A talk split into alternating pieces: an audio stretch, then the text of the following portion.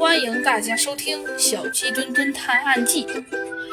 一听这话，猴子警长和小鸡墩墩立刻一起前往了这个新的岛国。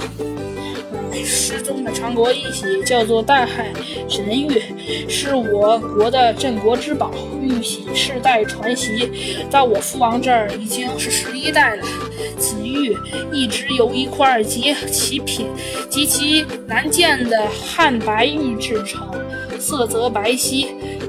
嗯，然后呢，质若凝脂，非常的罕见。平时就放在御书房内，门口有重兵把守，根本不可能被盗。可是数天前那场突如其来的大火，不仅夺去了我父王的生命，还导致玉玺也不见了。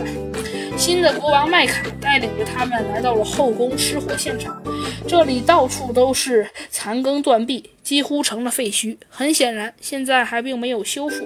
嗯，大火是怎么烧起来的？怎么烧这么大呀？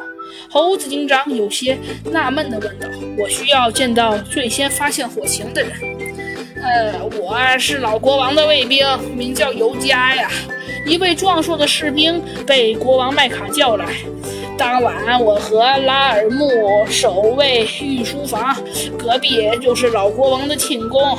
突然发现寝宫冒出着浓烟和火光，我一看就吹，知道出事儿了，使劲吹哨子，发出警报。由于我和拉尔木德得守御书房，而还得为了保护玉玺的安全，自始至终一步也没有离开过御书房。所有参加扑火的士兵和女佣也都在我们的监视下进行扑救，没有。人进过书房内呀。